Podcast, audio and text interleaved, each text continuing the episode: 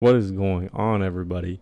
I know this voice may not sound fam- too familiar now. It's been a minute. It has been a minute. Just about, what, a, a little over a month and a half, July 12th. If you forgot who this is, and if you forgot what, what show this is, you are tuning into Bar Top Sports Talk. We, we had to take a little bit of a break. And if you forgot, again, if you forgot who I am, call, this is your host, Tina Bernal. Co host joining me as always, Ryan Murray. Let's go. How we doing, man? Good, man. Just hanging out, ready to be back. We do apologize to everyone, to all the listeners, to everyone that's been asking questions. What's been going on? We had a little bit of a hiatus. Not really, but this past month and a half, it has been it's been busy, very busy. The end of summer, end of July, all of August, a little bit of the beginning of September. By the way, we're now in September. It's officially fall season. Football season is here. We're very excited to get the show back up and running for that. But it's just been busy. Ryan's had some things going on at work. I've had things going on at work. The end of the summer has been busy with just plans, and I officially got my own place. So you're tuning into the new Bernal Broadcasting Studios, part two. Congrats, man. You're moving up. Appreciate it. Appreciate it. So we just wanted to say we apologize. I know it's like I said, July 12th was episode 56. Fit, episode 56 was a while ago. So we're excited to be back. We're very eager to get into the sports world and to give you guys some updates, especially with the NFL season here, college football. We're in week two, MLB season. We're winding down, getting closer to postseason. And although the basketball season hasn't started for the FIBA World Cup, so that's been exciting to watch. I haven't really got to tune in though, have you? No, not Wow. really. Just highlights. I've seen highlights, different reports, and everything. So it's been interesting. We're excited to bring that all to you guys. Week one of the NFL season begins tomorrow. By the time you all hear this, it'll be officially be game day. It is a Red Wednesday, September 6th. Chiefs Kingdom stand up. This is the last time we get to celebrate Super Bowl 57. From here on out, we move on. We're on episode or we're on to Super Bowl 58. That's the next goal. But before we get into anything, Ryan did the honors of getting the drink of the show today. So episode 57, should we say, is it's brought to you by brought to you by Monster. I think so. So no, we don't have a sponsorship deal with Monster, but Ryan did score some Monster seltzers. I don't know. The Beast Unleashed is what it says. So the Beast Unleashed. What what flavor did you get, Ryan? Scary Berry. I have the White Haze, six percent. Pretty pretty good little dandy. I've had six percent stuff before. That's that's a that's nice. If you hear a slurring of words, you probably know why. I mean, I had three on the ride over, so I mean, not really. There goes nothing. Gotta. I love doing that. Hopefully, it's not too loud in you guys' ears when you're listening, but it is very satisfying to hear that. First sip, pretty good. White haze, not bad. How's the scary berry? It's all right, man. It was an awkward experience buying them. Really? Oh yeah, you, you explained that. Yeah, man. I didn't know they were alcoholic. I was just getting them just to, I don't know, whatever. Went to the checkout thing. They had to get my ID. I was like, damn, does this make me trashy? She goes, yeah, kinda. I was like, oh, okay. that is funny though. That is a new avenue for the monster. Normally is the energy drink. I mean, everyone knows that, but I did not know they were making seltzers. Neither did I. Random Walgreens trip. So now that we officially cracked them open, we can begin. We're gonna start episode 57 off with the NFL, man. I am too excited to talk about some football. It has been a long time coming. The last time we did an episode, I think we were mainly baseball, a little bit of NFL offseason news, some training camp. So week one's officially here, as I mentioned. We're gonna begin it breaking down the power rankings. Not all 32 teams. That'll give it. That will take way too long. So if you're familiar with the show, last year, me and Hector, the former co-host, we would go through the top 10 teams and give our thoughts on it and give a breakdown. Week one, obviously, there's not a whole lot to go off of. Basically, just preseason hype and how the teams are I guess, reporting wise going into week one. So, no surprise as to who is number one to start off the season. Our Kansas City Chiefs. If you're a Chiefs fan out there, you're Kansas City Chiefs are the number one team in the NFL power rankings. Now, some may disagree with this given the recent news of our team with one particular holdout and a significant injury, which we'll give an update later on in the Chiefs update. But nonetheless, we are number one as of right now. We'll see if we can hold down that spot. Number two, the Super Bowl runner up, Philadelphia Eagles. Rightfully so. I think that's fair. Buffalo Bills, Bills Mafia. How you feel about that? Number three. San Francisco 49ers, number four. Cincinnati Bengals, number five. Dallas Cowboys, number six. Baltimore Ravens, number seven. The Miami Dolphins at number eight. A lot of people are high on the Miami Dolphins this year. Too many questions, man. There are quite a bit of questions, and actually, I don't know. They're kind of a, a seesaw team. A lot of people are high on them. A lot of people are really low on them. Think they're going to miss the playoffs that AFC East is going to be very entertaining. I'll say that. Week or not week nine. Number nine in the power rankings, the Jacksonville Jaguars. Jaguars getting some love. I think that they're a team to be reckoned with this year. We play them week two. Rematch. I mean, we beat them twice last year, but uh, it's a team you definitely don't want to take lightly. And then week, or not week, I don't know, I keep seeing week. Number 10, wrapping up the top 10, the New York football Jets.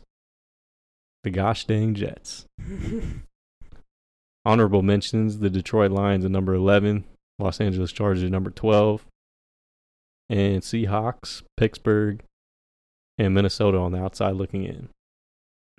Ryan, how do you feel about the initial top 10? I don't know, man. I just feel like it's kind of weird when they have teams in there that have so many question marks around them, like the 49ers. Obviously, if everybody can stay healthy, yeah, they're a powerhouse, but can they stay healthy? Still have a good defense, but I don't know. They just have too many people made out of glass.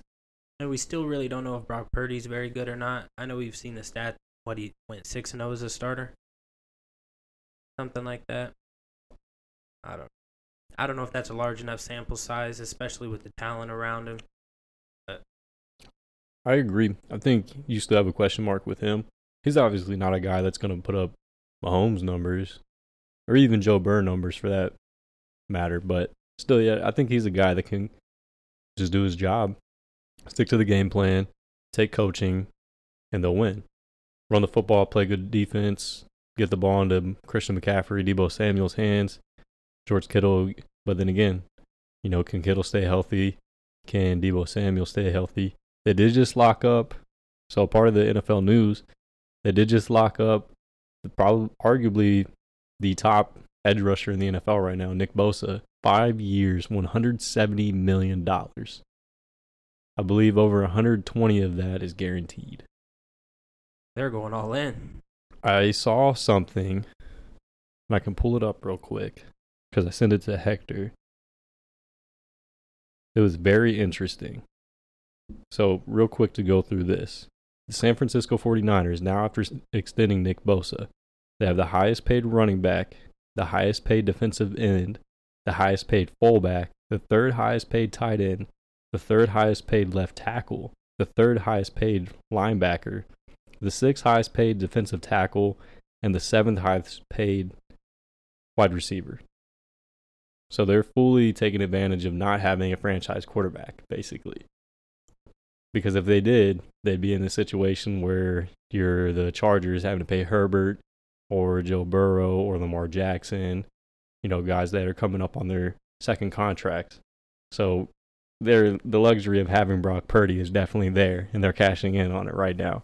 The only problem is, you know, can they get over the hump and get to the Super Bowl and not fall short in the NFC Championship game? I was surprised the Cowboys were at number six. I actually, no, no, no. I was surprised the Ravens were at number seven.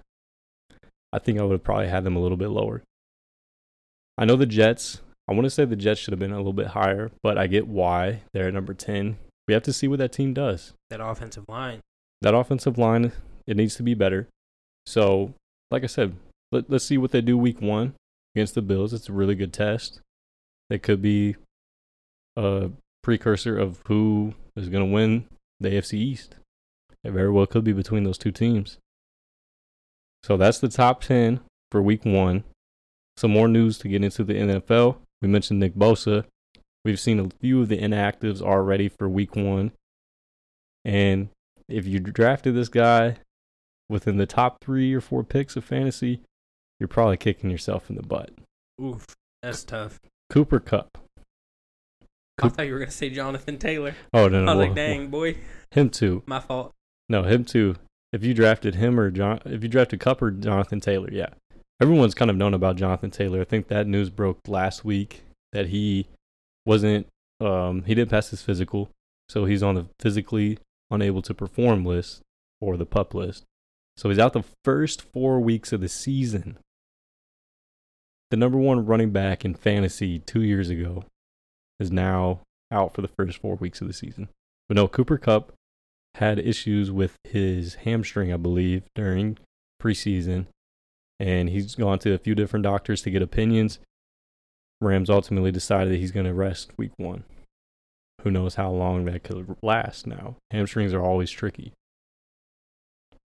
Other than that, there's not really a whole lot of news. I thought this one was kind of interesting.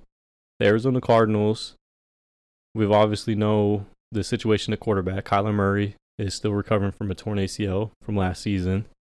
The backup situation isn't bright. They had Colt McCoy. He's he's been a serviceable backup in the league. He's a journeyman.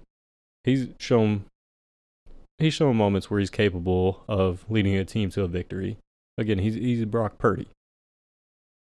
I think Brock Purdy's a little bit better than you know a guy like that, but I mean, there's a reason he's still in the league. yeah, absolutely. So it was kind of a head scratcher that the Arizona Cardinals cut him before the start of the season. Now a lot of people are have the theory that they're in full tank mode. You know, they traded Olathe, Kansas product, Isaiah Simmons to the New York Giants for a seventh round pick. And they traded a few other players too, but you cut again Colt McCoy, who was projected to be their starter for week one, and it left them between a few other people that likely wouldn't have made any other rosters in the NFL. So they decided to trade with Cleveland for Josh Dobbs, and he is going to be the starter for Arizona week one. Now, the funny thing about Arizona, so they're all, it, it appears that they're going to go in the tanking direction. They have a first year coach. They're likely trying to get out of Kyler Murray's contract. We all know who is going to probably be sitting there number one next year for the 2024 NFL draft Caleb Williams. But the funny thing about that is Caleb Williams has hinted at he could come back for his senior year next year. So then that plan could possibly blow up in their face, which is a little bit funny. If you're an Arizona Cardinal fan, probably not that funny. It's a scary time. It is. But as I mentioned, other than that, there's not really a whole lot of news leading up to week one. No significant injuries. There's not hasn't been, you know, a long list of injury report. The storylines, not a lot, not a lot of storylines. They kind of we'll kind of get into a little bit of it as we now move into our predictions for the division winners. So this is something that I have been wanting to discuss badly. And there's a few division races that I I truly don't know who will win. And I'm curious to see what you have to say on these, Ryan. Would would you like to go first? No, I'll let you go first. That makes me nervous. You want me to go first? Okay, the pressure's on. We'll start the AFC. I'm writing these down, man. So this is this- to start off the AFC. This is the one that is truly stumping me. The AFC East. I mentioned at the beginning of the show. It could be between the Jets and the Bills. Truly, it's it looks like it could be a three-team race though. A lot of experts have the Bills, the Jets, and the Dolphins making the playoffs. And it very well could be that. They could be three of the seven teams that represent the AFC who could who's going to win the division? Now, that one it's it's difficult. Now, when you look at it on FanDuel, I believe I can pull it up. The Buffalo Bills, I believe, are the odds-on favorites as of right now. I see the reasoning for wanting to pick the Jets it's kind of the sexy pick. You know, Aaron Rodgers steps into Broadway. That defense is young and hungry. They were one of the top defenses in the league last year. Their offense, with the addition of Dalvin Cook, Breece Hall coming back, emerging receiver in Garrett Wilson. I mean, you have those factors that makes it very appealing to pick them. But it's just man, that what that what if Buffalo's dominated the division over the last few years. So it's really hard to go against them. Josh Allen, people act like Josh Allen's just going to fall off a cliff this year, I feel like. I don't know where that's come from. The Miami Dolphins, you know, they could be a dark horse. Long story short, Buffalo, by the way, is plus 120. Long story short, short though, I, I think I might roll with the Jets. I really do think I'm going to roll with the Jets. That defense last year was stifling. They were, again, they were a top 10 defense. They truly were a quarterback away from making the playoffs. Uh, they were a Breece Hall injury away or not getting injured from making the playoffs. You add those guys back into the lineup, Aaron Rodgers, future Hall of Famer. I think that they win that division. I think that they edge out Buffalo. It's going to be very close. It probably could come down to week 17 or week 18. You have AFC East. Miami. Miami going with the dark horse. I think with an offense like that, no matter who's at QB, I think they're going to have some success. Also, it's hard. I feel like every year, like you watch these predictions of all the like experts and stuff, and they put in all this work and talk about it. And every year, it seems like there's always a few divisions where somebody sneaks up and wins, or there's an injury, or whatever the case may be. I thought I'd go with Miami. I respect it. I respect it. I like it. That I offense. I see a lot of Jets, a lot of Buffalo.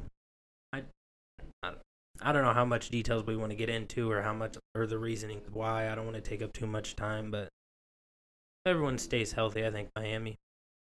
It all rides on Tua. Yeah, I know. You know, knock on wood, and especially with like the concussion issues and stuff, I know he's not going to be able to be as mobile as he used to be. He's not going to be able to run the ball really. You know, scramble out of the pocket and just go crazy. But still, that receiving core is going to go crazy. Waddle and Hill are probably the top receiving core next to. I think I, I'd probably put them above Chase and Higgins in Cincinnati. That so along with this, by the way, to the listeners, along with this, Ryan doesn't doesn't have FanDuel up, but I am going to be placing a parlay while we are doing this. Uh oh. So I I'm, I don't know how much money I'm gonna put on it, but it could be like five bucks. I don't know. I'm not a big gambler. I but a week and a half ago I put ten dollars in. I'm up a hundred or I'm up ninety bucks. Knock on wood, man. So we have a little bit riding on this. So now we switch to the AFC North. Now this is another division that some experts believe could field three playoff teams. Obviously, Cincinnati has been again they're basically the buffalo of that division they've dominated the last two seasons baltimore a lot of people believe that this is lamar jackson's resurgence i'm not a big believer in that you know people may they may hate on me for saying that but i just i don't i, I think even with these weapons i don't think he gets it done and you know at that point then what what's what excuse is left for him he, the media has to stop coddling him. Fans have to stop coddling him. Just call for what it is, you know. Yeah, I'd say high risk, high reward. I mean, if he stays healthy all season long, obviously he's going to put up crazy numbers, but I don't know. It was the coach or the GM, whatever, saying that they made the offense more simple for him. Kind of makes me nervous. Like, why do you got to do that for your QB? They did get they did move on from Greg Roman, who Greg Roman was basically the one putting him in those run heavy situations. But I think that's more so him trying to maximize his abilities, what he does best. His best attribute is his legs. So if you're trying to turn him into a passer, I don't know how that's going to play out. Yeah, they're running QB stuff. You'd think just in the small sample size of his career that we've seen so far. What? He missed four games last year, right? Or was it more than four the year before? Something like that. I know he hasn't finished back to back seasons, but yeah. Now, Cleveland, who knows what they're going to do? They'll probably finish last, or they could sneak in at the number two spot in the AFC North. I truly don't know. I don't know what Deshaun Watson is going to be. I have to believe that based on the quarterback he was in 2018, 2019, I have to believe that at some point he's going to figure it out. You know, with Amari Cooper, Nick Chubb, that offensive line is pretty solid. The defense is decent. Pretty decent head coach and Kevin Stefanski. I don't know. People are projecting them to make a run at the wild card spot. I don't see it though. And then Pittsburgh. Pittsburgh has been a popular pick to make the playoffs. That offense, I kind of like it a little bit. I just you got to see how Kenny Pickett develops and that offensive line. I like George Pickens, Diontae Johnson, Pat Freiermuth, Najee Harris. Like it, it sounds really good on paper. And they drafted a backup, uh, Bama running back. That's right, yeah. And then the defense, T.J. Watt. I mean, I think can't remember. He he missed some time last year, but when he was on the field, that defense is, you know, one of the best. I'm still going with Cincinnati though. Long story short, again, I'm going with Cincinnati. Who you got? Steelers. Pittsburgh. Yeah, no lie, it's in the notes too. You're going with the dark horses. Okay. I just think that's the team with the least amount of questions. Or like question marks around it. Fair enough. I see. I mean, yeah. I don't feel like they were like because like I don't know if Lamar goes down early or he takes a hit, especially with all that guaranteed money and he gets injured or even if it's a slight injury. Now that all that money, how much money was guaranteed? A lot. I can't. I, I can't. I can't tell you off the top. I don't know head. if it's. I wanted to say 170, but I don't know if that's right. It might be around 165, 170. It's up there. I mean, they've never paid a QB like that, so they're going to be very, very cautious with that dude. You have to be. That's your investment. Yeah, I don't know. And then I was look like you know all the like preseason and stuff. They always talk about like Mike Tomlin and his record and stuff, never having a losing season. I don't know. I feel like in a conference full of questions like that, I always go with the head coach. That is one good thing. Yeah, they're going to be well coached every year. You know that they're going to be at least in ball games because it, of it him. seems like they don't just get blown out a lot. No, not not really. It's very rare. Their preparation, you know, is second to none because of Tomlin. I do respect him. You're going. You're going to be having if if if if this plays in your favor, and if you do it on FanDuel, Oh, I'm already putting it in on FanDuel. yeah, your odds are going to be like if you if you put depending on how much money you put, your odds, dude, you could be looking at big chunk of change. AFC South, I feel like this is no brainer. Jacksonville has to be Jacksonville. If you're saying Tennessee or Houston, I don't know what to say to you anymore. Who are you going with? I have the Titans. You're going with Tennessee. Okay. Yeah, I'm in there. I feel like every year, this season seems like a season when you look at all the like analysts and stuff and the experts. It seems like it's a lot of the same teams from last year, and I feel like the NFL doesn't play out like that a lot. You can be a Super Bowl team one year and not even make the playoffs and still have a similar roster. I know is Derrick Henry finally going to show his age? Obviously, if that if it's that way, yeah, they might win like six games, but I don't. I feel like sometimes you got to be a little different. I mean, it's it's not too. I, I take that back. It is pretty bold because Jacksonville is the odds-on favorite. They are minus one fifty-five. I just don't see why though. I mean, I get how they finished the season. I get that. But if it wasn't for some of those like late game comebacks like that, you you you don't do that year after year. That stuff catches up with you. Happened to There's Minnesota also more last year. tape on Trevor Lawrence. I don't know, man. Maybe I'm just a hater because everyone loves him so much, but I just like the fact that their offense on paper is really dynamic. but then you add Calvin Ridley to the mix. Now, the only thing that it's going to ride on them is their defense. Can their defense, you know, level out with their offense? I think. I mean, um, I don't know too much about their defense, but I know they're they were decent last year. Tennessee, though, I'm but I'm not gonna laugh at your Tennessee pick too much, because again, with, just like Pittsburgh, they're well coached. You never know what's gonna happen. Mike Vrabel, I think he looks like the Punisher. I think he is the real life version of Frank Castle. Always got the sleeveless vest on. I always respect. Like I, I think if instead of uh, who's the guy from The Walking Dead that plays the Punisher? Jon Bernthal. Yeah, I think you could have put Mike Vrabel in there, and he would have probably he would have fit that role. But they're a team that's going to play good defense, run the football. I What? know there's a lot of question marks. I know it's definitely a hot take, but when so many expert experts pick one team, I don't know, man. I see you. You got to be Scared different. money don't make money, you know. I feel you. I feel you. But again, your your odds are going to be crazy if you win. AFC West. What can it? Will it be the year, the first time in seven years, that someone knocks off the Kansas City Chiefs, our Kansas City Chiefs? Can the Los Angeles Chargers rise to the occasion and meet everyone's expectations? Will the Las Vegas Raiders? No, no one cares about them. They're probably finishing last. Will the Denver Broncos, with a new regime, bounce back after last year's embarrassing season?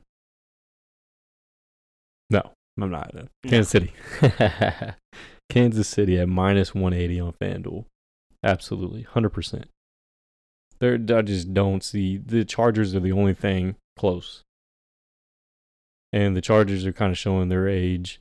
Mike or Keenan Keenan Allen, he's in his thirties, I think. Mike Williams can't stay healthy and he can't be consistent. Let's hope, let's hope he at least stays healthy. I have him in fantasy. Come on. their defense, their defense is hit and miss. You know, they have guys like Khalil Mack and Joey Bosa, but they just never been able to piece things together. I just, I don't know. That it comes down to coaching. Yeah, they get hit with the injury bug too. A lot. They got a curse or something, man. a lot. I just don't. I could never trust Brandon Staley as the head coach. I've seen that man lose them too many ball games. So Kansas City, AFC West, easy choice. I hope they win. That'd be eight straight. I don't know what a record is. I feel like New England probably holds it, but I feel like we're catching them. NFC East. This is another one that kind of is a toss up because it could go a lot of different directions. Could Philadelphia repeat? I think so. They've lost quite a few players from the Super Bowl run last year. The Cowboys, can you ever really trust them? On paper, they look really good. They had a top 10 defense last year. Their offense is obviously pretty dynamic when fully healthy. The New York Giants, kind of emerging. But do you really trust Daniel Jones to lead them to the promised land? Yeah. Also, is Saquon going to be healthy all year? That too. If Daniel Jones starts playing poorly, they're going to have to rely on Saquon more. He gets more touches. You got to think coming off his injuries, that can't be good either. the Washington Commandos, a dark horse team. I wouldn't sleep on them. You have Eric Bieniemy as the offensive coordinator with Ron Rivera, who's a defensive-minded guy. I heard he's mean though. His players might not play well for him. yeah, if you're soft. Oh, for sure. They finished 3 and 0 in preseason. They may have found their quarterback in Sam Howell. I like the one two punch at running back with Brian Robinson and Antonio Gibson. The receivers, they really have an underrated receiving core. It starts with Scary Terry, then you have Curtis Samuel, and then Jahan Dotson, who was actually really good before he got hurt last year. I couldn't tell you who their tight end is. Their offensive line is actually decent. Their defense is the one question mark, and it shouldn't be a question mark given their defensive line. You have Montez Sweat. Yeah, you Montez Sweat. You have Daron Payne, Jonathan Allen, Chase Young. What happened to Chase Young? You know, the the hype he had coming into the NFL. Can he live up to the hype? I believe he's in a contract year. You know, that defensive line on paper, it's all world. but can they piece it together? Again, long story short, I'm sorry. I just got to give you guys a little bit of context. I feel like it has to be Philly. They're well coached. You had an MVP candidate last year. The stability at the quarterback position is number one. Then you have the offensive playmakers they have, a lot of athleticism on defense. The defensive line is still scary. The offensive line is still intact. I'm riding with them. Who you got? I hate to say it, but I got the boys. The boys. I mean, I don't hate it. I don't hate it. It was either them or the Eagles for me. It's just the Eagles. They lose Miles Sanders. I think they replace six starters on defense or seven. Seven. Yeah, I don't know. And they have a new offensive coordinator and defensive coordinator, right? I'm saying first year like that. That is obviously, true. they have a lot of talent. My thing is though that defense played extremely well last year. It Against can't, kind of a soft schedule. it can't be realistic to expect them to do that again. I mean, that that would be shocking if they did. I hate their fans. We beat them. I don't really care who wins. I think losing, getting rid of the Zeke with the Cowboys, at least that whole, I felt like that was just a weird, awkward distraction thing. Who gets the ball more? Who gets a majority of the carries? Now the Tony Pollard's obviously the RB one, I think that'll help. I thought their didn't their offensive coach or or coordinator or coach say something about trying to make the offense a, a little more Dak friendly. I think was the quote that I saw. I believe so. I don't know. I feel like I don't know. They call it the NFC lease for a reason. I don't know. There's a lot of question marks with a lot of those teams. I think. Yeah. I'll ride with it. I hate it, but I'll ride with it. They had a top 10 defense last year. That offense, like I mentioned, when it's healthy, it is dynamic. It all rides on Dak how efficient he's gonna play. I think he had 30 touchdowns, 17 interceptions. He can't do that. He did say he's, his goal is to not throw more than 10. Yeah, I know the argument is well, if you throw off a couple interceptions, his stats are a lot different. Yeah, He- some of them he- he's like an MVP candidate, some of them truly weren't his fault last year. and I get that. But also, what if you take away a couple of those touchdowns too? You know, I don't know, man. I feel like he's been in the league long enough. I feel like if he had that clutch gene, they would have made a push yet, Yeah, I feel you. and they haven't. But with that defense, I mean, you never know if the Eagles do, you know, fall off a little bit. NFC North. This is really pick your poison. Green Bay, obviously new era at quarterback. Detroit, surging young team with a lot of young talent. Minnesota, some new faces, some lost people. Dalvin Cook was a big portion of their offense, but I think they're going to lean heavy on the passing game. Chicago, there's a little bit of potential there. Some young prospects, some key additions. Could this be the time that they piece it together? They've been building for the past couple years. This one is tough. This one is really tough. The odds on favorite is Detroit at plus 145. And it is, an easy pick because I like their coach, Dan Campbell. Stability at quarterback. I think I trust Jared Goff.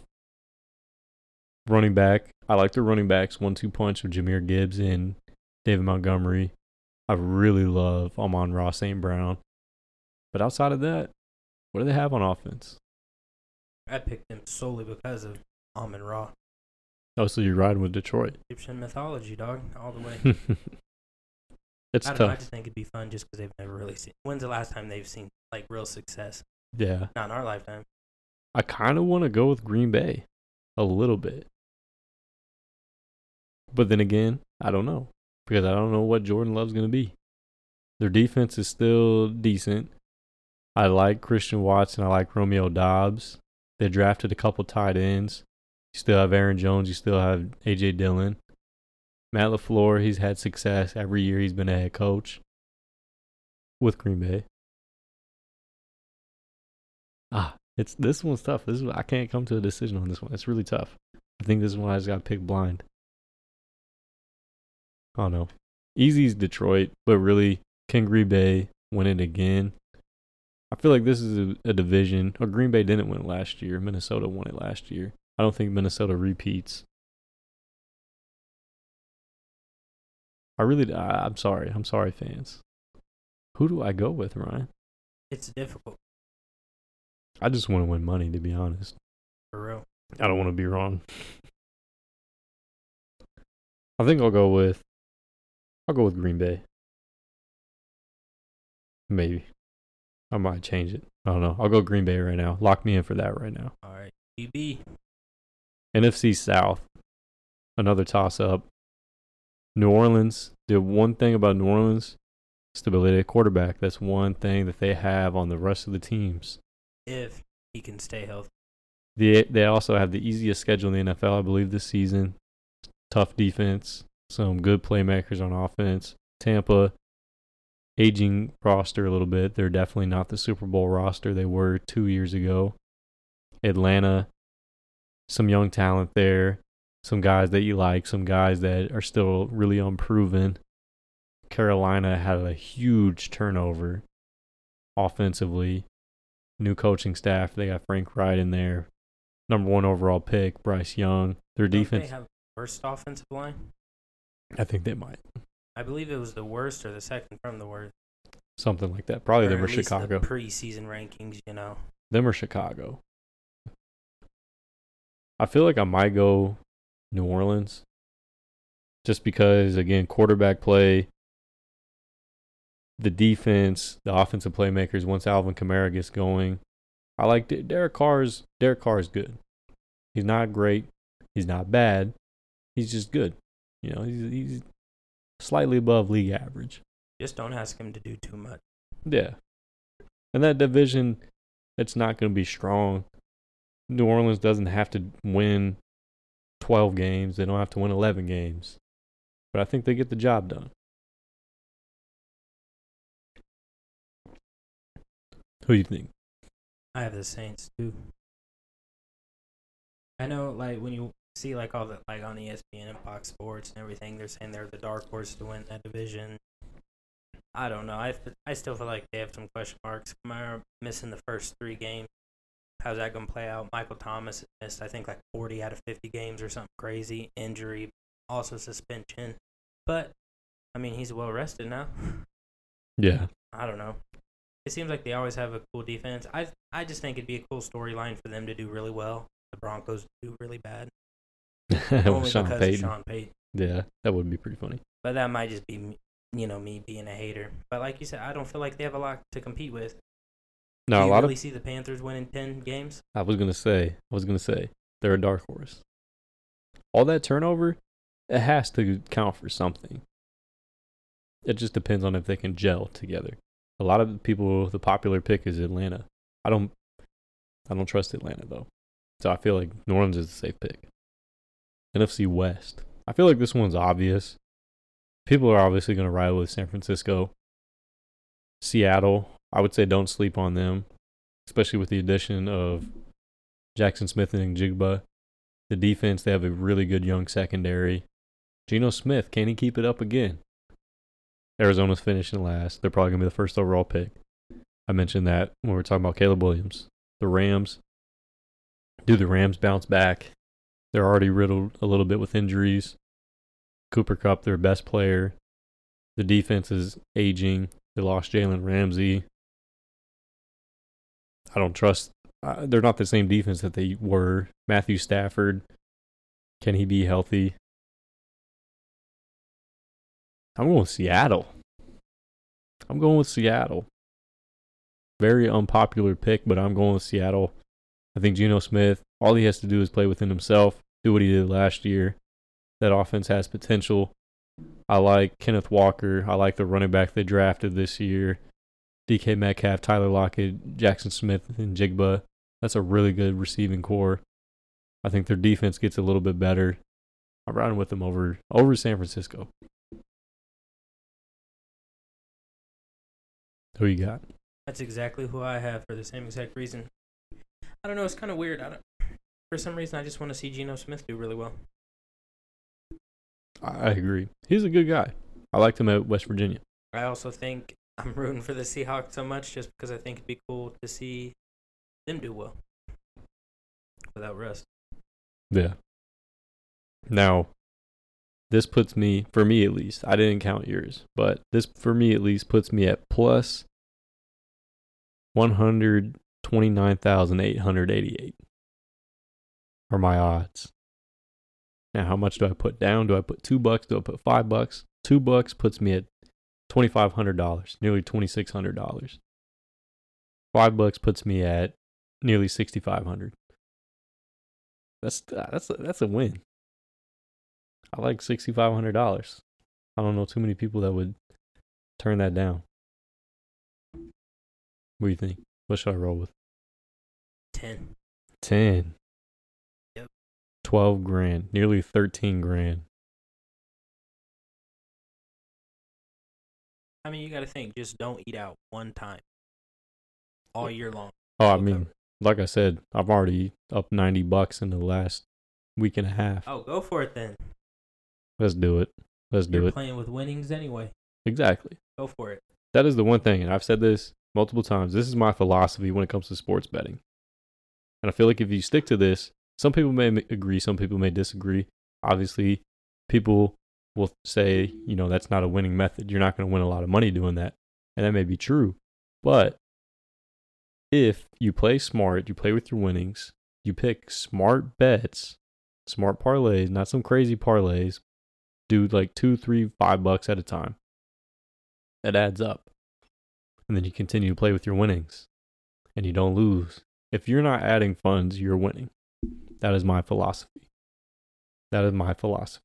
Yeah, as long as you're having fun too. Yeah, that too. Only pay. You know, don't bet with what you don't have. Exactly. Live within your means. That is my advice. If it adds more enjoyment to your life for like six months, like watching NFL betting on it, and you're not like making any, you know, dipping into savings or anything to do it. Yeah, don't do anything crazy. Yeah, do we got to put that like one eight hundred number on here now? Can we talk about sports gambling? Yeah, 1 800 bets off. Don't forget to call them if you are feeling urges that you don't normally feel. I'd advise you to call them. no awards predictions. We don't have to get too deep into this. MVP, coach of the year. We'll we'll, we'll go with that. MVP, Patrick Mahomes. Always. Now they probably won't give it to him, and I it, it's the the fatigue, like what we just saw in the NBA. Probably should have been Nikola Jokic. Not to say that Joel Embiid didn't deserve it. He played really good. And I feel like it's kind of a little bit of recency bias given Jokic's playoff run. It's not a playoff award, obviously, but I feel like it could be a situation like that. Mahomes puts up a good, another good stat line, leads the Chiefs to a really good record, another division title with lesser weapons than he's had in his career. But uh, I mean, I don't know. There's probably gonna be other candidates. I couldn't tell you. You know, this year is a little bit of a toss up. You don't really know, just because running back's such a question mark for a lot of teams. I mean, just you know, we talked about it. I believe in episode 56, even though it was so long ago, but still, yet receivers receivers don't really win MVP. Defensive players, you know, maybe Nick Bosa, or Micah Parsons or somebody. I don't know. Coach of the year. There's some good candidates out there. I'd say you could go with Robert Robert Saleh of the Jets. You could probably go with Dennis Allen of the Saints, maybe Pete Carroll. I don't know. If the Seahawks win the division, I'll roll with Pete Carroll. I'm not putting any money on that one though. You going with Big Red? Yeah, Big Red. Only because they're going back to back. Nah, I mean, I don't disagree. I with feel like you. he goes back to back. You got to give it to him. I don't disagree with you. I feel like he, I mean, he's always should be in consideration for it. Again, he's not going to get it every year, but he needs to be a candidate every year. They go back to back. I I feel like him and Mahomes definitely need those awards. Now, fantasy outlook. I know this is something that we didn't get to talk to or talk to you all about during our hiatus. And I sincerely apologize because if you know me, you know how passionate I am about fantasy football. I sound very nerdy saying that. I do not care. Say it with your chest. I do not care. I do not not care. nerdy. It's your hobby. You like it. I think it is a very fun hobby, and if you're around people that also enjoy it, it can make it a, a lot of fun. Mhm. If especially if you're in entertaining leagues and if you have rivals. Well, yeah. Oh, ah, dude, you t- Shout out Jaden Leonard if you're listening, dude. You're just gonna catch an L. you two are off the wall. I'm not gonna get into it too far, but a 2K game. I, don't know, like a decade ago, and they've been at it ever since. Many it's moons ago. legendary. But I, we're not we won't dive too much into fantasy football just because I mean the season's already starting. Most of you of all have had your fantasy drafts. I wish I could have given you guys some expertise on who to draft and how to draft. I apologize. I wasn't here for it. Ryan wasn't either. Yeah, but next week though, or next episode, you know, hopefully it won't be a month and a half. We can always give them waiver wire people to, you know, keep an eye out for, or if injuries pop up. That's a good point. We can kind of go through our teams though. So we'll, we'll stick to mainly the league, your league that you're co- the commissioner of. So my team, for instance, I have Jalen Hurts as my quarterback. I was very happy to get him. Austin Ekeler was my first overall pick. Brian Robinson is my second running back. This is the PPR league, that's why. I have Jaylen Waddle as my number one receiver. Christian Watson, I'm high on this year. TJ Hockenson's my tight end. Brandon Aiyuk is my flex. Ravens defense, I got late. Greg Zuerlein of the Jets, I got late. I feel like he could have great value because that Jets offense should be very improved this year. Dalvin, or not Dalvin Cook, James Cook is another running back I have. Danny Dimes is my backup quarterback. Gabe Davis, solid number two receiver on my bench. Jerick McKinnon, oh my goodness, I was so happy he fell to me. Very, very, very good PPR running back. Kadarius Toney, who does not have an injury designation anymore, is another receiver on my bench. Juwan Johnson, a tight end for the New Orleans Saints. If you follow Derek Carr in Vegas or in his time in Oakland, who was his tight end there? Waller. Waller. He has a connection with tight ends. Juwan Johnson is a sleeper this year. Van Jefferson is who I snagged in the last round of the draft. For obvious reasons. Cooper Kupp, injured. That when the Rams don't throw to Cooper Kupp, the offense is a little wonky. You got to rely on Van Jefferson this year. So I think he adds he has value in the very very late rounds of the draft. How's your team looking, Ryan? We're going with the one I'm the commissioner of, right? Yeah. Well, I went against all the experts. I was the number one pick. I was so nervous. I've never been the number one pick. I didn't really strategize for that. I was like, you know, you try and get your tiers together of who you're going to pick. So I always assume everyone in our league local. So I always just assume, you know, I'm never going to get Kelce, never going to get Pacheco, never going to get Mahomes. I might find some of their more like unproven wide receivers. Went against the grain and took Travis Kelce number one, and I'm I might be a jinx. That's why I've said before on the podcast, and I've told you before. That's why I don't draft Chiefs players. I was gonna send you a text message to make you feel bad, but I knew you I knew you probably were already feeling it. Oh yeah, it's hard in fantasy. Like obviously, I'm a Chiefs fan, always have been, but I tried to let some of that go with my picks. I have Justin Herbert at QB, Josh Jacob. I know with the holdout, who knows how he's gonna do. I feel like everyone acts like Dalvin Cook's just gonna fall off the cliff. I was nervous to draft him. Like he had crazy numbers last year, and you got to think they had 11 fourth quarter comebacks or something crazy like that. So he wasn't even really utilized in the fourth quarter or the second half, really. And with Breece Hall coming off the ACL, they're not going to risk their rookie running back like that. Their coach, whatever his name is, I always mess it up. It doesn't matter, but they said they're going to kind of have like a. I guess it's two people, so it's not a committee, but a Split. split. I don't know. T. Higgins, I like T. Higgins. DJ Moore with Jeudy being out at least four weeks with a hamstring injury. I feel like hamstring injuries are weird because that that four weeks could be six to eight weeks. I don't know when their bye is, so I went ahead and drafted. hate the Broncos by Courtland Sutton anyway. Hmm. Picked up the Saints D. Justin Tucker is my kicker. Can't go wrong with him. I picked up Michael Thomas anyway. He'll get targets. It's one of those. Like I had to pick up. I don't even know how to pronounce the name. Sam LaPorta. I don't know if I'm saying that right, but with Travis Kelce being questionable, is he going to play? Is he not? Why risk it week one, especially given his age and how important he is to our success? That's the tight end. Who? Sam La- Sam LaQuarta? Yeah. For who? What? Oh, for the Lions. Oh, okay, okay, okay. I, gonna mean, I didn't off. have another tight end, so I was like, well, I mean, I had to do something. Noah Gray wasn't out there. Not and then the cow. Well, Pawpaw's in the league. No, can't. You know, Chiefs fans in are in the league. They're gonna take those guys.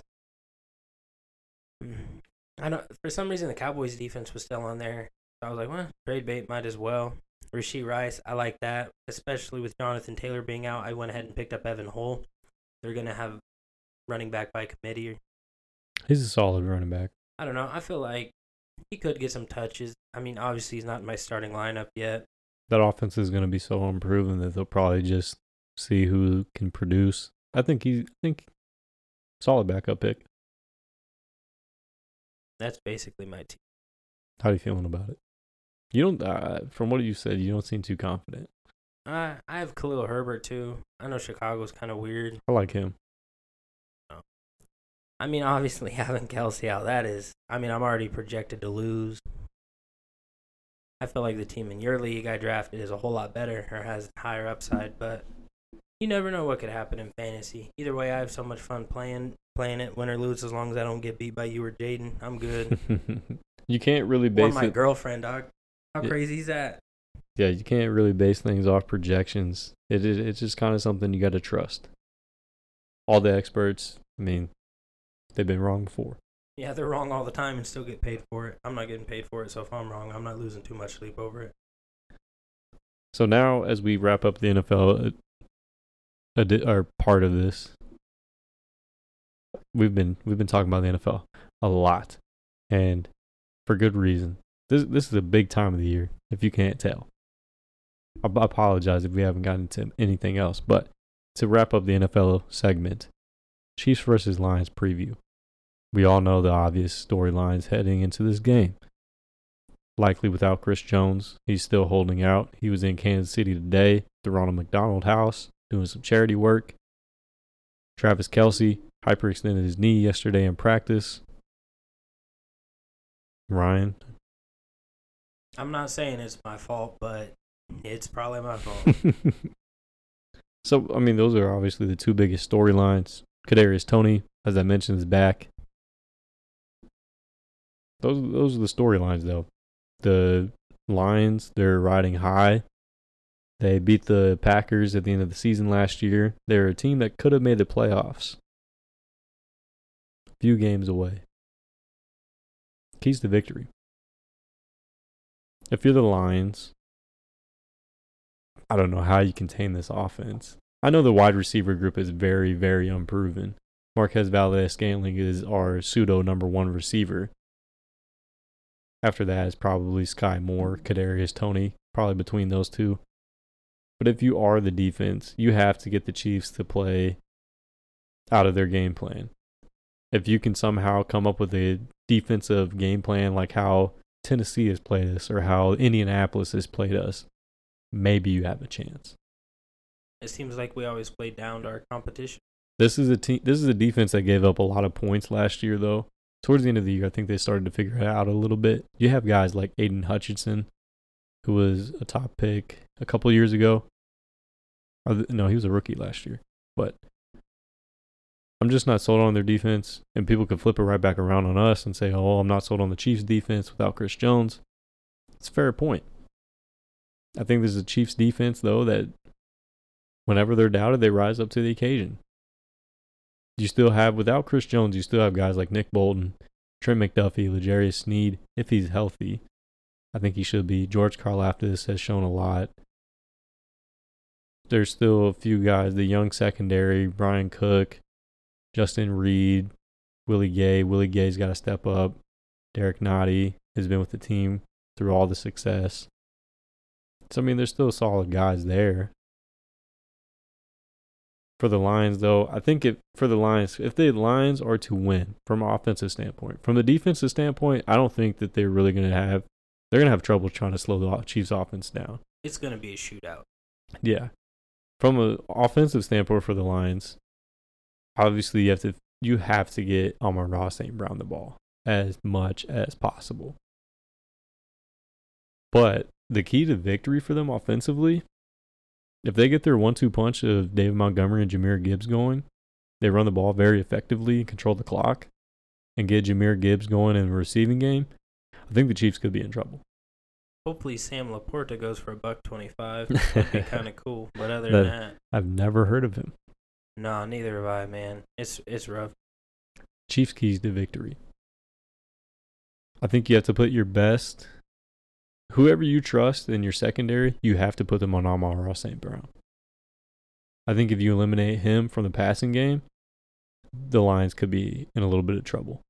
If you can get pressure with four without Chris Jones, you're gonna have to you're gonna have to count on four guys to really step up because you can't blitz a whole lot. The Lions will probably surprise people and try to pass it a little bit, so you can't blitz a whole lot. But if you do blitz, you got to get home. But if you can if you can get pressure with four, and somehow get a double coverage on Amon-Ra St. Brown, and take him out of the equation a little bit, or at least limit him to maybe five catches, and less than seventy yards, less than sixty-five yards, I think the Chiefs win. If you can hold them to under they're a team that is going to like to run the ball. Dan Campbell, he's an old school coach. He emphasized that they're going to run the ball this year. They have David Montgomery, he's a bruiser. Jahmyr Gibbs is very dynamic, very explosive. I think if you can hold them under 100 yards rushing, I like our chances. Yeah, I mean, if we get the ball, we put up points fast. You know, we can protect Patrick, even without Kelce. I know the cool thing is though with a with a young receiving core like that that really hasn't proven a whole lot. There's a lot of different weapons that don't have a lot of film to look out. That is true. Also, if we can score early, that's going to take out their running game like that. If we can just keep putting up points. Yeah, you have to score on every drive. I mean, last time we, you know Patrick Mahomes and Jared Goff were in a shootout. I mean, that didn't really go well for us, but it was still one of the greatest games I've ever seen. That, yeah, that was arguably one of the greatest games ever. But that was also the Rams' defense.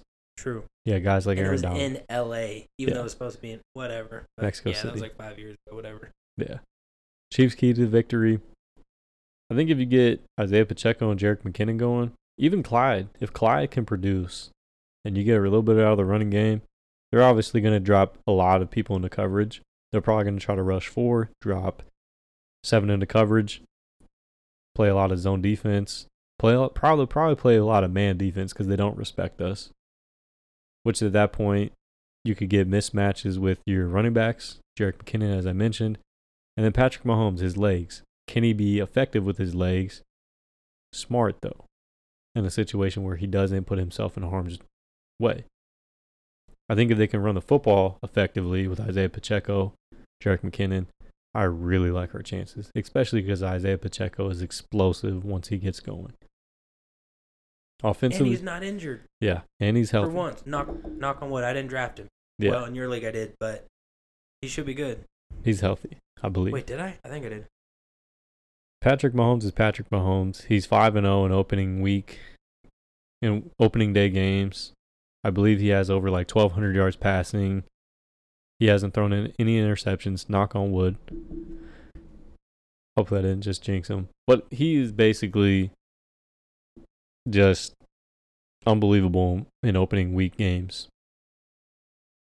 Andy Reid has had a lot of time to prepare for the Lions. I know the Chiefs are going to be a little bit short-handed, but we're going to start week one picks with this. Chiefs win. It'll be a lot of people are picking in a shootout. The over under is 53 and a half points. It could very well reach that. But I'm going with the Chiefs. It's not going to be easy by any means. Chiefs are four and a half point favorites. The line has swung a little bit with more news that's come out. Chiefs win though. You're ban- you're raising that banner. You're selling out the crowd. They're going for the largest tailgate in in the history. Their Guinness Book of World Records is going to be there. There's, I just don't see them losing in that environment. I know who you're going with. Chiefs. All day. Sunday, Texans, Ravens, Ravens. Ravens, Bengals, Browns. Browns. At Browns. Going Browns. The upset pick. Yep. Got that on a parlay. Bengals did get upset in week one last year. Pittsburgh did surprise them. But I'm going Cleveland. I don't I don't really trust or did, did I say Cleveland? Sorry. I don't know. I was riding high on my pick, already doubting myself. I'm going Cincinnati. Vikings, Buccaneers. Bucks. I might roll with the Bucks on with you on that one. I think they might upset the Vikings in Minnesota. Titans, Saints. Will be a closer game than what people think it is. But I'm going Saints. I have the Saints as well. Falcons, Panthers. I'm gonna go Panthers with the upset. I have Falcons winning that. It's part of the parlay. I can't. Jags, Colts, Jaguars. Yeah. Steelers, 49ers. Your Steelers. Steelers. Yeah, I got them in that parlay too, man. I kind of figured. Do we open these yet, or do we wait? Let's do it. I'm going for it. I got peach perfect, whatever that means. We got part two of the monsters. The Beast Unleashed. I have Mean Green. So 49ers Steelers, I'm going 49ers. 49ers are going to be extra motivated, motivated, I believe, after falling short of the NFC Championship game. Cardinals Commanders. Going Commanders. Commanders. Hey, quick shout out. Don't buy these. Terrible. Don't do it. You didn't like that one? Awful. They're all awful. So the Mean Green is the traditional green. Kyle Monster. Yeah, yeah. So I mean, you you know what you're getting in this one. It's not bad. Yeah, I've take I've drank what like one in a sip, and I already want to want to punch a hole in a wall. You know. Oh shit! Oop, gotta you know white out. dudes drinking monsters, dude. They're wild. Gotta bleep that out. I apologize for that one. Raiders Broncos. Do you trust Sean Payton in his No, he's grimy. his debut as his Denver Bronco? They're also missing their wide receiver number one too. Ooh, that is But then true. again, Josh Jacobs, you know, sitting out, it feels like those guys when they come back late like that never really produce. But do they really have anything to fear? That one's a toss up. Where's it at? Denver. That's I'll go Denver. I'm gonna go Raiders. I'll go Raiders. Somehow, I hope they both lose. Yeah, a tie. A tie yeah. would be ideal. Chargers Dolphins. This is a good one. One of the one of the better afternoon games on Sunday. The Sunday night game last year was drama filled. It's in LA. I will go Dolphins. The upset. I'm going Dolphins just because I picked them to win the win the division anyway. So Eagles Patriots. I'm gonna go Eagles. yeah, Eagles, that's trash. Packers Bears. Chicago's a one point favorite in Chicago. New era in Green Bay, as I mentioned earlier. Bears have the young talent potential. Potential is there. I don't know if I'm a casual. Who's Green Bay's wide receiver number one now? Christian Watson. He's a little banged up this week. Unproven quarterback. I'll go Bears. Probably Bears at home. I'll go Bears. Shout out to my fiance. Rams Seahawks. I'm going Seattle. Yep. Cowboys Giants Sunday night football. First Sunday night football game of the season. In New York. Does Danny Dimes upset the Cowboys? I'm gonna go Giants. I'm gonna go Giants. I think they upset them. I think it'll be hilarious too. I gotta open up FanDuel real quick, see who I picked. I don't want to be switching back and forth.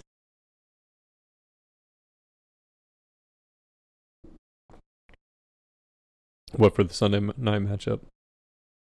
Yeah, they're part of the parlay. Ooh. The Giants. Ah, see, we're on the same page. Monday Night Football, Bills and Jets, starting it off with a banger That was a great Monday Night Football game. The Aaron Rodgers era begins in New York on Monday Night Football.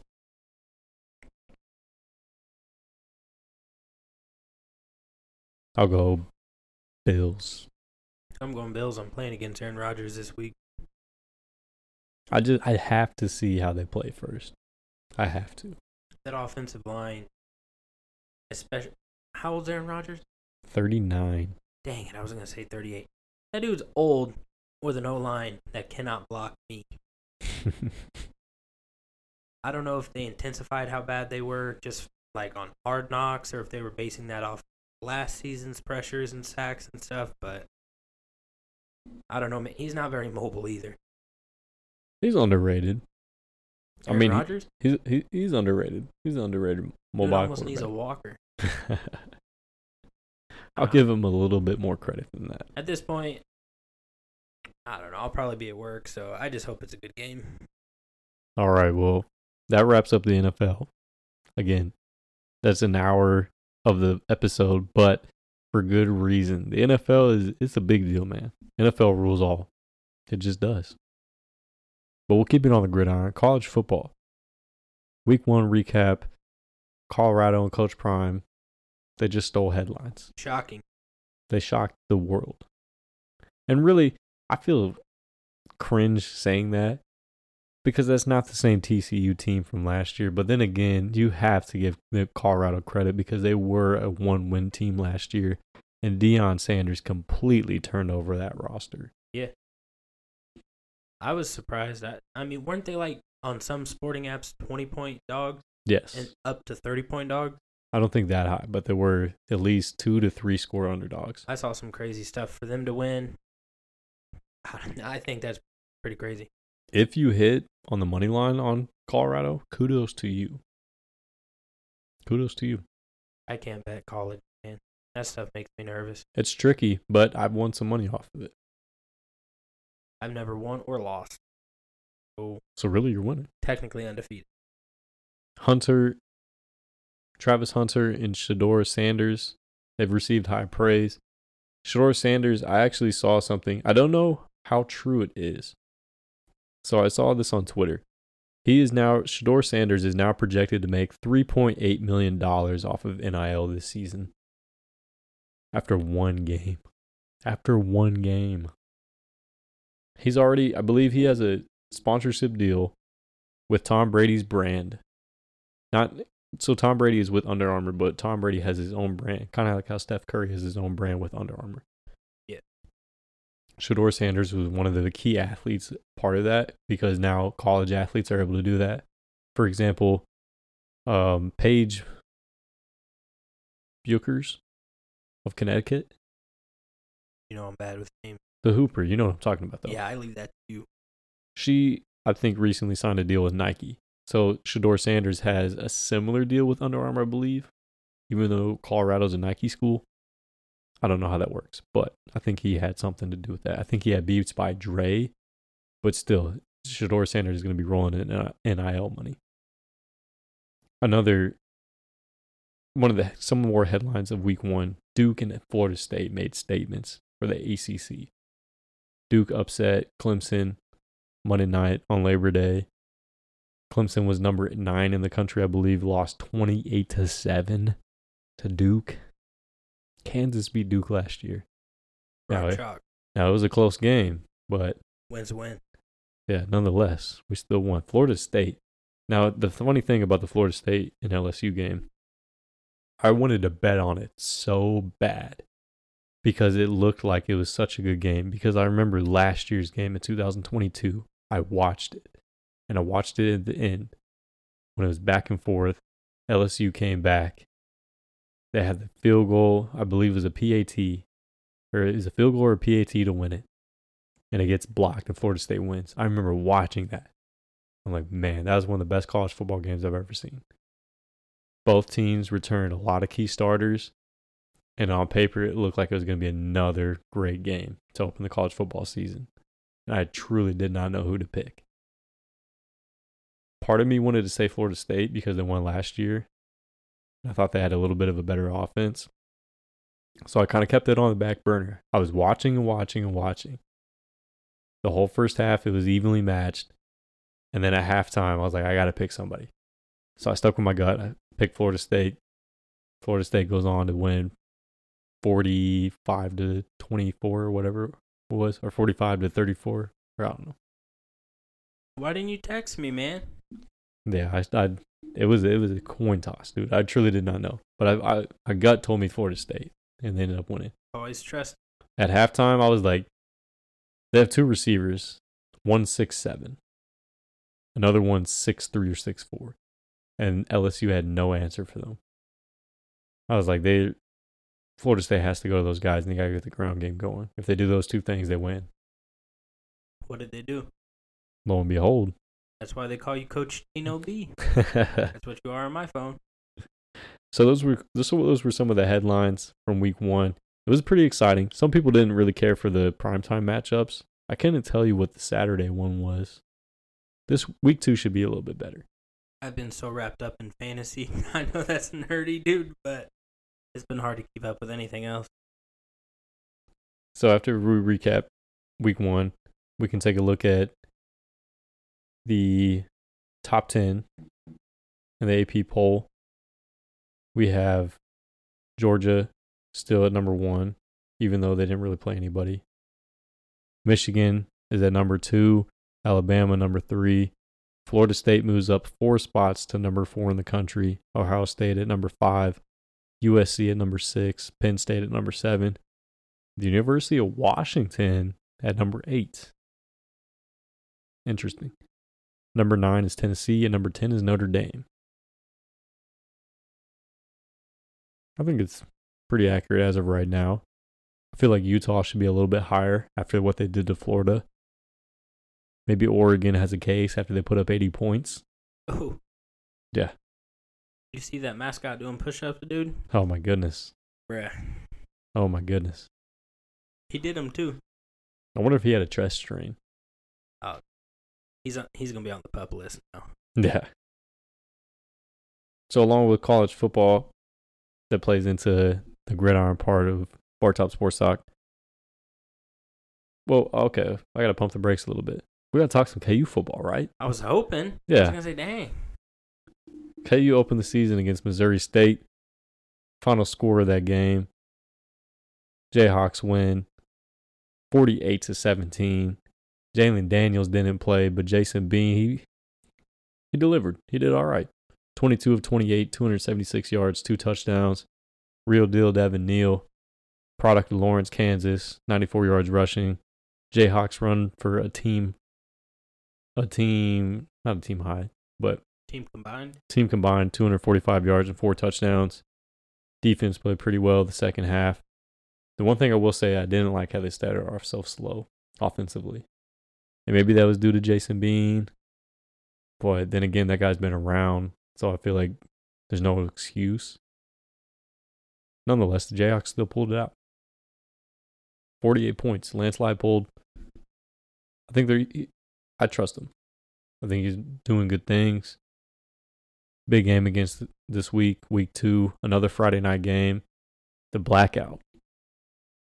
I don't know if you guys listening have seen the uniforms, and may, maybe you're a KU fan, maybe you're not, but I'm a little biased. Those blackout uniforms are something nice. Oh. Muscat. Speaking of, I just realized this. Why has KU basketball never gone that route? I don't know. Jalen Wilson had the exact same question. Did he? Yeah, something like that. I just now thought about that. They've never, they never really had anything like that. Did you see a lot of those dudes were at the booth? Yeah, I did. That was cool to see. Christian awesome. Braun too. Yep. 2023 NBA champion Christian Braun was in attendance at the booth. Pack the booth again against Illinois. It's going to be a big game. KU's favored by three points. This is going to be a test. First test of the season. Illinois is a comparable opponent. They were, had a good defense last year. Believe they finished with a good record. They went to the they went to a bowl game last year. They're pretty solid. It's gonna be a big test for KU. Week two. Gotta go Jayhawks though. Always. I'm trying to be realistic. I understand they've pretty much been the worst Division One program ever, but seeing all these upsets week one, it gives me hope. They're just they're a team that I feel like you can trust this year though. They returned I want to say 18 to 20 starters from last year. I mean, that's stability along with a head coach that has had success. And again, quarterback. If you have stability at quarterback, you will go a long way. He was Jalon Daniels was the preseason Big 12 Offensive Player of the Year. He is supposed to be healthy for this game. I believe he had back pain, back spasms for week one. Yeah, something weird like that. So that was kind of a shocker, but he's supposed to play. So we'll see. But the Jayhawks win against Illinois. That leads into our week two picks for the top 25 for college football. We start off with Georgia, Ball State. Easy. Georgia, 42 point favorites. No, that's not even right, man. Ohio State, Young State, Youngtown State. Battle of Ohio. Ohio State. Easy picks. Most of these beginning of the season are easy picks. I'm I'm assuming you're just gonna ride with me on some of these. Yeah. Delaware versus Penn State. Again, easy. Delaware or no, Dude, Penn State, Penn State. Notre Dame, NC State. Now this is actually a decent matchup. This is an 11 o'clock game on ABC. This is a game I might tune into. I'm gonna go with Notre Dame, but would not be surprised if NC State upset them. NC State has a solid defense. well, if you have any bets, man, let me know. I got you. Utah versus Baylor. Baylor just fumbled the bag against Texas State, so I'm definitely going Utah, especially after Utah beat Florida. Yeah. Troy versus Kansas State. I wish Kansas State would get upset in Manhattan. I would love nothing more than that. But Kansas State's going to win that game. I hope we don't have any K State listeners. I'm just gonna say that now. If you if we do, we appreciate you for listening. I But don't but we do not like you guys. at all. K State's gonna win though. The number twenty-two ranked Colorado Buffaloes against Nebraska. That bumped them all the way up to 22. It did, which I was a little surprised about. That's brazy. Not necessarily a fan of it, but I get it. The media hype. I mean, that was a crazy win. I, I mean, maybe I'm just a hater. I'll go Colorado. I think they beat Nebraska. Nebraska is not very good. You rode, you riding with Coach Prime? No. No, you go Nebraska upset. Yeah. Okay. I'll get on FanDuel before I leave, and we'll we'll figure that out. Okay. Number 25 ranked Clemson against Charleston Sou- Southern. I'll go with Clemson. Yeah. Michigan versus UNLV, Michigan. Now here's a decent one. Ole Miss versus Tulane. Number 20 versus 24. Both are 1 and 0. Ole Miss is seven and a half point favorites, but it's in Tulane, in New Orleans. I'll go Tulane just because that sounds like it'd be just a weird up. Like I'm, I don't know, only a four spot difference, but still an upset though. They upset USC in the Cotton Bowl. I'd go with it. Fun fact I think I mentioned it last year. My dad knows the head coach of Tulane, Really, Papa Bernal. Willie Fritz. My dad is a, was a painter in the union. Works with Willie Fritz's brother Harry, Harry Fritz. Hmm. So we know Willie Fritz in a way. I'll ride with Tulane. Miami versus Texas A&M. This has been a good battle the last couple of years. I think they played each other early in the season. I think I know for sure they did last year. Miami won last year, I want to say. Texas A&M has received a lot of hype. They're four and a half point favorites. It's in the U. I'll go with the U just because of that wild Australian punter or whatever he is. Oh yeah, the dude's tatted up. That dude, he's like a 30 year old freshman. Yeah, bro. he is. Uh, No, no, he I'll always literally go is. with the U just because it sounds cool. I'll go Miami with the upset as well. I'm with you on that. I obviously know very little about college football It's fun to out, outside of KU. it's fun to pick on though, right? Well, I've never done it, like I said, but I might have to start listening to you a little bit. Washington versus Tulsa. I'll go Washington. Washington is 30 and a half- 35 point favorites. Tennessee versus Austin Peay. Tennessee. North Carolina versus Appalachian State. I know what you're thinking. Obviously, North Carolina. But Appalachian State was a tough team last year and they surprised a few people. I believe they beat Texas A&M. In years past, they've beaten some ranked opponents. I'll always go against UNC. I don't care who they're playing. I'm going to go with UNC, though. I get why. I get why. I respect it. You're probably picking smart. Oklahoma versus SMU.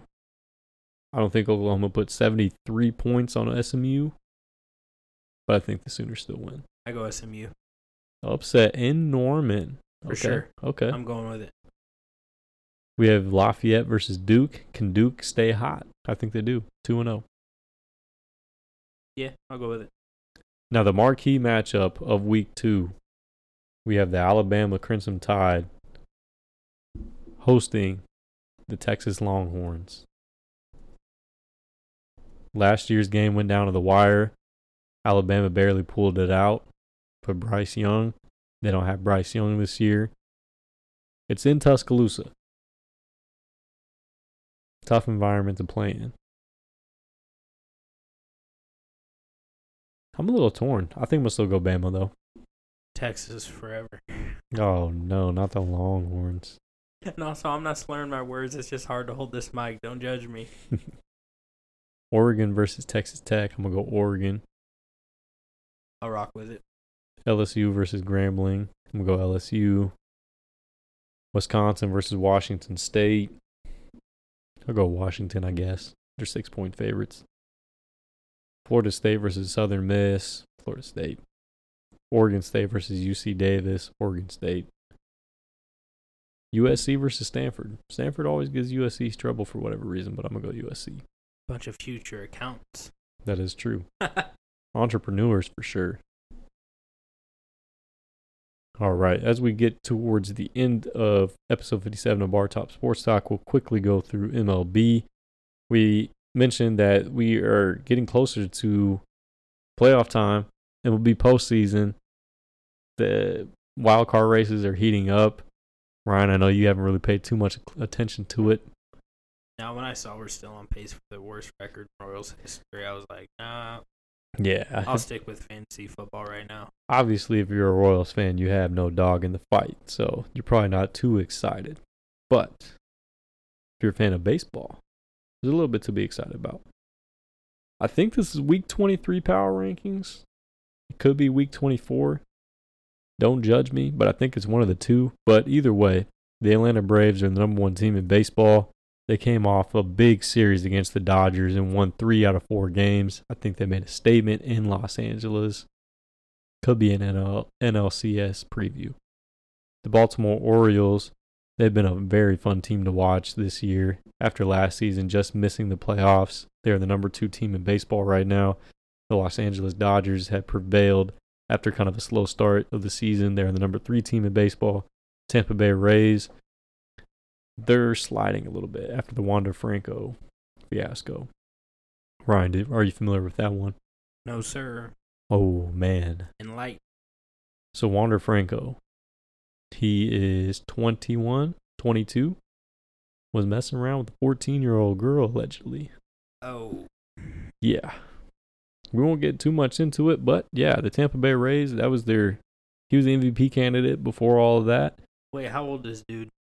He's, Just- 20, he's 21 or 22. Oh, Yeah. is he gonna cop a charge? Absolutely. I mean, rightfully so. Oh, so he's like for sure guilty, guilty. This isn't just like a tarnish his legacy, trying to get money outside of like baseball type of thing. I'm un- completely unfamiliar with the situation. Well, I'm just asking because you obviously know more than I do. Technically he's due he's he gets due process, but I feel like he's guilty. Seattle Mariners are number five. Milwaukee Brewers are number six. I don't think that should be it. Houston Astros should be above the Milwaukee Brewers. I think the Philadelphia Phillies should be over the Milwaukee Brewers. Texas Rangers number nine. Toronto Blue Jays round off the top ten. I think that's pretty pretty accurate. We can take a look at the MLB standings. We have the Baltimore Orioles leading the AL East by three and a half games. Minnesota even though they're our first place in the AL Central, we all know how the AL Central is. So, do we take the Minnesota Twins serious? No. The AL West is going to be a very, very exciting race to watch as we get closer to the end of the season. The National League, the Atlanta Braves are running away with the NL East. Philadelphia, though, the World Series runner ups are in second place. They're in the wild card race. Milwaukee, as I mentioned, they're in first place of the NL Central, but the Chicago Cubs are a half game back. They came back. They were, I think, like at one point, 10 games below 500 probably a month ago, and now they've come back. It's does your fiance root for them too? Yes, she does. Oh, that's cool then. So she, yeah, she's happy. It's an exciting time for her. Los Angeles Dodgers have gained complete control of the NL Central or the NL West over the last month and a half. They were just on fire in August. I mean, there's no other way to describe it. We can take a look at the wild card real quick. In the AL, you have the Tampa Bay Rays, the Seattle Mariners, and the Texas Rangers as the three teams. The Toronto Blue Jays are on the heels of the Texas Rangers the NL wild card, you have the Philadelphia Phillies, the Chicago Cubs, and the Cincinnati Reds as the three teams. I think it'll stay that way. The Miami Marlins are on the heels of the Cincinnati Reds, though. I hope the Cincinnati Reds make it because they are an exciting young team. Elly De La Cruz, I know you had to see highlights of him. No, not really. Wow. I've been so wrapped up in fantasy and work, dude. I mean, fair enough, but you are missing I won't say generational talent, but he is very fun to watch. We'll go players of the week from this last week of baseball. You have Luis Rengifo. He went 11 of 25 for batting average of 440, three home runs, seven RBIs. He plays for the Angels. Trea Turner went 11 for 26, 423 average, six home runs, 14 RBI. He has the Philadelphia Phillies red hot right now. Fun fact about him He's on paternity leave.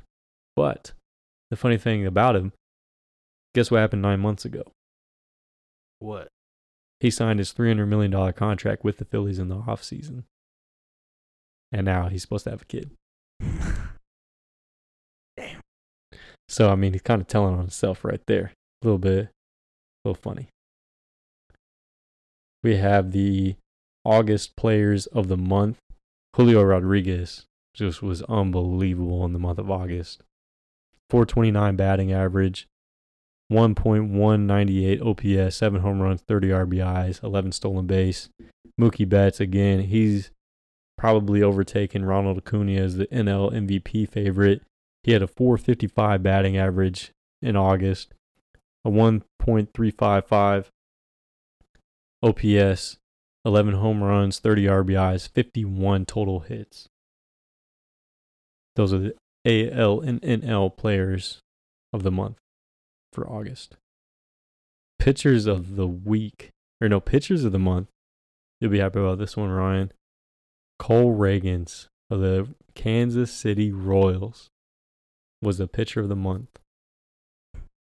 3 and 1, 1.72 ERA, 53 Ks. He's the first Royals pitcher to win the award since Zack Greinke in 2009. That is shocking. Yes. Freddie Peralta on the NL side, he was 5 and 0, 210 batting or 210 ERA, 46 Ks. And then you also have your rookies of the month. You had um, that doesn't really matter. I'll take that off. I believe that is all we have for the MLB the Royals. I think they found it's Royals update. Bobby Witt Jr. has been phenomenal in the last part of the season. Cole Ragans has really been the story lately, though. The he's not a rookie, but he's the 25 year old lefty that we traded for in the Aroldis Chapman trade. He's been phenomenal. There's a serious question: Could he be our ace next year over Brady Singer? It's looking like. If he continues to be how he's been the rest of the season, I think he could very well be our opening day starter. A lot of people are high on him. For him to win the AL pitcher of the month, that's got to mean something. that's all we have for baseball for right now. Next week, we'll talk more about MVP candidates, a little bit more of a deeper dive into the power rankings as far as playoff teams. But we'll have more baseball for you for then, for episode 58. FIBA World Cup. I know you want to talk about this, Ryan. A little bit of basketball in this episode. To in, this, in episode 57. The remaining teams, we have Serbia. We have Canada. Canada, oh Canada. And we have Germany and the United States. We have Canada versus versus Serbia in one of the semifinal round. And Then we have Germany and the United States. Some really good teams. That's going to be an exciting semifinal round. Both games take place on Friday. Well, unfortunate part, I think that they're taking place in what? Where is it? Where is the FIBA World Cup taking place? I have no clue. I think it's in Asia. I want to say. So That's can- a lot of area though. Yeah, so Canada and Serbia they play at 3:30 a.m. Central Standard Time. United States and Germany play at 7:30. So not as bad. Team Canada worries me. I don't know how you feel, but Team Canada worries me. They're head they're headlined by your boy. I mean, I can't lie. I mean, I have not been very high on Team USA since the very beginning. We've talked about it numerous times. I hope we win. Obviously, I'm never going to root against them, but makes me nervous. So the USA they just knocked off Italy 100 to 63 after losing to Serbia. They had to make a statement, and they did in the quarterfinal round. But Team Canada, man, Shai Gilgeous-Alexander is having a coming out party. I mean, he's he had a coming out party in the this past NBA season. Future MVP. I think he yeah right now. I think he was an MVP candidate last year. A lot of people slept on him. He should have been talked about more. Statistically, he's been the best player in the FIBA World Cup tournament. And that's a fact. There's numbers to back that up. He's been phenomenal for Team Canada. Team Canada has a squad though. I think they're going to be a team to be reckoned with in the Olympics next year. Normally, you wouldn't say that about Team Canada, but especially if Wiggs plays. Especially if Wiggins plays, yes. Gonna be crazy. Yeah. Team Serbia, they couldn't miss against the U.S. We'll see if they stay hot against Canada. Germany, undefeated against the United States. Not undefeated against the United States, but they're six and zero oh going into this matchup. WW one and two is all that matters, buddy. Absolutely. They're headlined by Dennis Schroeder. I think we we can beat Germany. It's just now he's a hooper. He is a hooper. He's goaded. Don't get me wrong, like really, really good. But when he's going against the best the U.S. has to offer, there's no way. Good. Yeah, not very good. I think it's I think it's USA and Canada in the championship game. Now I don't know if we'll be able to preview that for you guys. I think What's that'll the parlay on that. so I think that so the final will be on Sunday. It'd be it would take place at Sunday, 7:30 a.m. For those of you that were wondering. So that's we'll be able to recap it. We won't be able to preview it, unfortunately. We get my bets in for the NFL. I don't know. Yeah. Yeah, same. But that is all we have for you guys for episode 57 we had a lot to get into, a lot of NFL, obviously. We hope you guys enjoyed. It's been a while. We hope you guys didn't miss us too much. We're going to try our absolute best to be a little bit more consistent for Wednesdays, if not Thursdays. And there's always the occasion we have a Friday episode. Maybe we're just in a Friday mood. Who knows? We hope you guys stay with us, stay tuned in. We hope you guys enjoy episode 57. Look forward to breaking more sports down with you in episode 58. Until then, you guys all take care. We'll see you for episode 58.